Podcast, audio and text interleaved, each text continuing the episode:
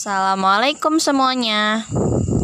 Sekarang tanggal 6 Agustus, hari Jumat tahun 2021, jam 19.43.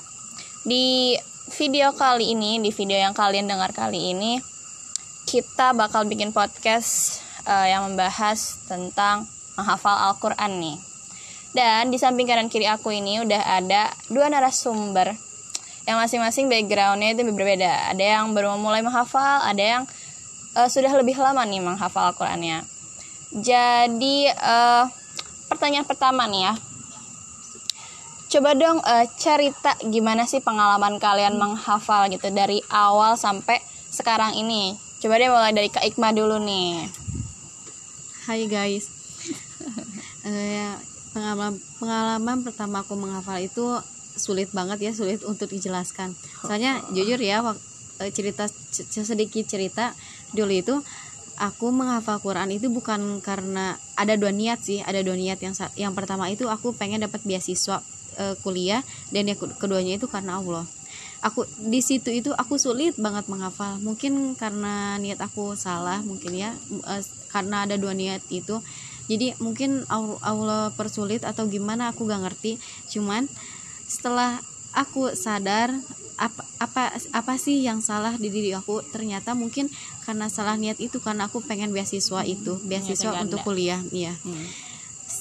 lama lama lama, uh, lama kelamaan aku sadar mungkin niat aku salah. Lalu aku berpikir untuk ya udah aku niatkan untuk karena Allah saja. Hmm. dan aku ikhlas menghafal untuk karena Allah.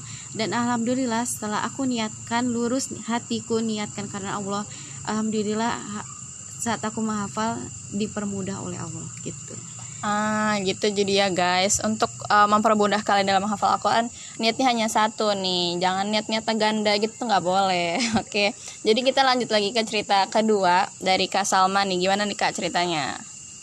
Nah awalnya sih emang nggak pernah berpikir sampai sejauh ini gitu ya.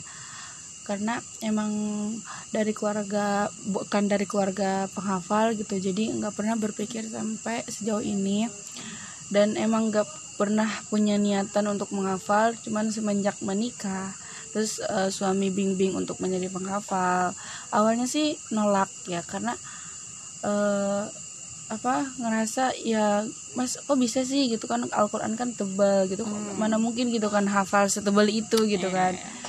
nah terus ntar gimana kalau lupa ntar gimana kalau gini kalau gini cuman uh, ya udah jalanin aja gitu nah dan alhamdulillah dengan seiring berjalannya waktu dan Allah mungkin uh, kasih sama itu ya kelembutan hati dan alhamdulillah di situ baru sadar dan ya termotivasi lah sama para senior senior penghafal Quran itu masya Allah banget gitu kan.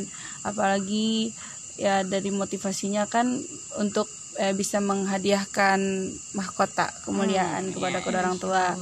Insya Allah. Itu kan siapa yang gak ngiler gitu. Jadi yeah. di situ uh, apa perbaiki niat dan alhamdulillah Allah mengizinkan Salma dan Allah masih memberikan kesempatan kepada Salma untuk menghafal sampai sekarang ini. Hmm, Masya Allah banget nih ya. Kan itu dari cerita-cerita awal sampai sekarang nih ya. Nah, kira-kira kalian mulai itu menghafal tuh dari kapan sih Kak Ikma?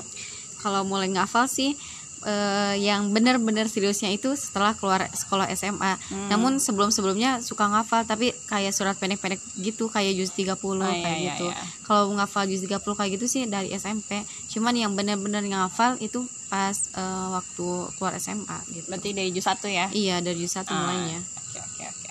Kalau Kak Salma nih dari kapan nih mulai ngafalnya?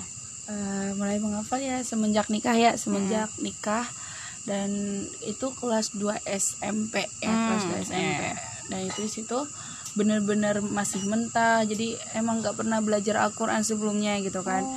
jadi bener-bener dari nol tajwid dari tajwid tahsin pokoknya makhraj huruf itu bener-bener jadi emang bener-bener masih mentah ya yeah. oh, dari nol banget yeah. ya wah ah mulai dari mulai cerita berarti tokoh yang mendukung siapa aja nih yang mendukung dari awal sampai sekarang? Orang pertama mungkin orang pertama mendukung mungkin siapa? Orang yang pertama mendukung sih pastinya keluarga ya apalagi kedua orang tua. Alhamdulillah keluarga aku semua mulai dari keluarga jauh keluarga dekat mau teman dekat ataupun teman jauh semua alhamdulillah ngedukung aku Hmm. untuk menghafal. Jadi kan eh, semakin semangat gitu ngafalnya. Jadi emang kita itu emang butuh support banget dari orang-orang terdekat kita supaya kita punya semangat gitu Iya, apalagi menghafal itu emang memelahkan ya. Kak Salma nih siapa aja sih tokoh-tokoh di balik layar Kak Salma menghafal Al-Qur'an? Oh, yang pasti suami ya karena Hmm, ya. ya beliau yang bimbing sama gitu yang ya yang menunjukkan ke jalan yang lebih baik gitu Hmm. kan ya ya alhamdulillah eh, kedua orang tua juga dan keluarga juga alhamdulillah teman-teman juga mendukung mensupport alhamdulillah Oke, oke, oke. Nah, eh tokoh Oh, sekarang tips and trick deh. Tips and trick menghafal Al-Qur'an dengan cara sendiri. Gimana nih Kak Ikma? Kalau kalau ngebahas tips cara ngafal sih kan semua orang beda-beda ya Iya. cara ngafalnya Yep, cuman aku punya c- cara tersendiri buat gimana sih caranya gampang menghafal yang pertama itu aku eh, ngefokusin kena tempat Hmm. cari tempat ternyaman yang bikin kalian otak kalian Cozy. fresh kayak gitu Hmm. kalau aku sih biasanya tempat yang agak sedikit sunyi gitu Hmm. biar pikiran pun jadi jernih Iya. nah terus yang kedua itu eh kita langsung ke Al-Quran cara menghafalnya Hmm. aku itu baca baca ayat yang kita mau hafal tapi nggak satu halaman gitu cuman paling satu ayat dulu Hmm. Oh, iya. baca paling paling tiga kali gitu ya Hmm. udah gitu hafalkan satu wakof atau semampunya Hmm. cuman mengingatin kalau menurut aku gitu ya jangan menghafal eh, jangan menghafal satu kata satu kata karena itu menyulitkan banget saat menyatukan kata perkatanya itu Hmm, terlalu banyak kata Iya. jadinya. ya jadi terlalu banyak kata gitu ketika nah ketika satu ayat sudah hafal lanjutlah ke ayat berikutnya Hmm. setelah ayat berikutnya sudah hafal mulailah dari awal Hmm. langsung ke ayat yang kedua begitu begitupun ke sananya Oke, oke. biar nggak buyar ya iya biar udah sih gitu aja Oke, oke. Kak Salma, tips and trick cara menghafal. ya untuk menghafal eh, kalau sama pribadi ya sama nggak langsung menghafal jadi kita kayak pemanasan dulu kita baca-baca dulu itu eh, minim kalau sama ya 3 sampai lima kali itu Hmm. jadi eh, misalnya kita mau menghafal satu halaman jadi benar-benar fokus satu halaman itu kita kita baca sampai bacaannya lancar ya jangan langsung menghafal karena kalau misalnya bacaannya nggak lancar atau terbata-bata ntar menghafalnya juga pas setorannya pasti terbata-bata gitu Hmm. kalau sama ya Ya. nah terus eh, setelah kita lancar bacaannya gitu baru kita baca artinya baru eh, udah gitu baru kita mulai menghafal. Terus eh, misalnya udah hafal atau udah lancar nih satu ayat. Nah mau lanjut ayat kedua. Nah terus ayat kedua udah lancar nih udah hafal. Nah jangan langsung ayat ketiga tapi ulangi dari ayat pertama dan ulangi dan ayat kedua. Dan begitupun misalnya mau lanjut ayat keempat itu ulangi satu dua dan tiga. Dan seterusnya Berarti kuncinya itu adalah pemanasan. Iya. Jadi juga harus dipahamin artinya tuh ya guys, jangan lupa. Terus nih sempat disinggung sama Kak Ikma tempat yang nyaman. Kira-kira ada rekomendasi nggak sih Kak?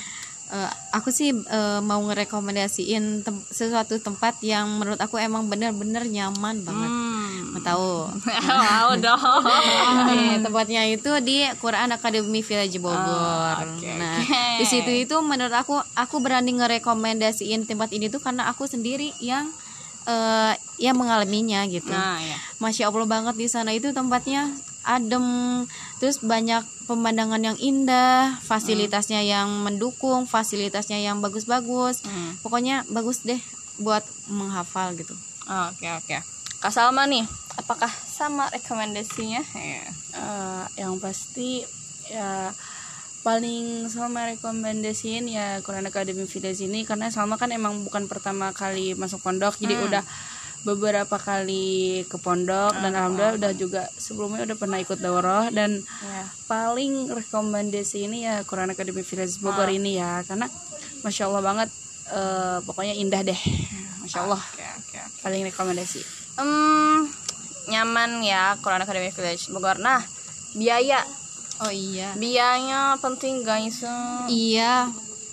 penting banget biasanya biaya biasanya masalah biaya itu hal kedua yang dicari yang dikepoin setelah eh, latar belakang pesantrennya ya Hmm. Men- eh, masalah biaya biaya di sini tuh murah banget bahkan gak bayar sama sekali. Untuk Ah. biaya pendi- pendidikan itu Wah. full gratis. Gak ada Iya, biaya pendidikan. Kita itu cuman bayar infak pendaftaran. Itu pun mulai dari 50.000 ribu 100 ribu 150 ribu atau selebihnya se- seikhlasnya kita gitu. Ah, oke oke. Nah, untuk biaya konsumsi mulai bisa mulai kita bisa mulai dari eh, harga 300.000, 450.000, 600.000 ataupun lebih. Oke Iya. oke. Itu untuk jangka waktu sebulan dan tiga Iya. kali ya sehari makan. Iya, Oh. sehari itu se- sehari makan tiga kali dan ya masya Allah nikmat banget. Ah, itu udah kelebihan satu biayanya Iya. free pendidikan ya. Ada kelebihan lain gak sih kak?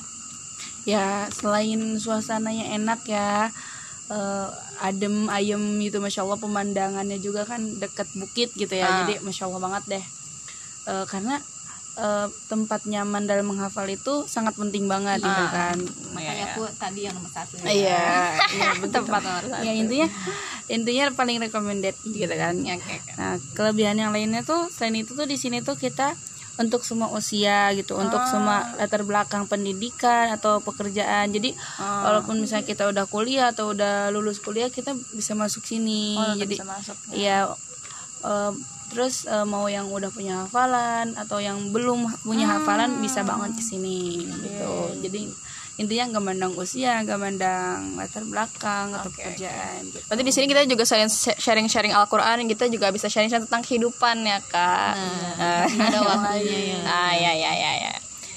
Eh, apa ya? Karena sudah 10 menit lewat dan menuju eh, ending dari podcast ini eh, terakhir deh kesan pesan untuk para penghafal Al-Qur'an di luar sana nih Kak Ikma. Cuman mau bilang, luruskan niat karena Allah, jangan pernah mundur ketika merasa kesulitan, mumet, terbebani, capek.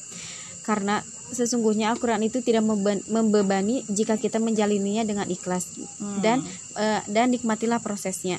Jika kita menjalaninya dengan ikhlas, insya Allah Allah akan mempermudah kita untuk menghafal. Oh, benar banget ya Kak Ikma. Kak Salma, ada kesan pesan lain gak nih? Ya, untuk uh, para pejuang Al-Quran maupun yang baru memulai menghafal atau yang lagi menghafal gitu ya atau lagi di jenjang murojaah gitu kan. Tetap semangat ya uh, tetap pada tujuannya yaitu menggapai ridha Allah ya. Hmm. Dan jangan pernah putus asa, tetap istiqomah uh, karena Al-Quran itu bukan untuk orang yang pintar, tapi Al-Quran itu untuk orang yang dia mau istiqomah di jalan Allah, dia mau istiqomah dengan Al-Qur'annya gitu kan. Nah, terus tidak se- tidak seberapa penting kamu lama menghafal Al-Qur'an itu bukan hal yang penting, tapi yang penting kamu tidak pernah berhenti untuk menghafal Al-Qur'an. Masya Allah. Jadi mungkin itu aja dari kita tips and trick dan hal-hal lainnya tentang menghafal Al-Quran. Semoga bermanfaat. Wassalamualaikum warahmatullahi wabarakatuh. Jangan lupa follow IG kaf ya. Dan Facebook juga ada tahu Quran Academy Village. Bye bye.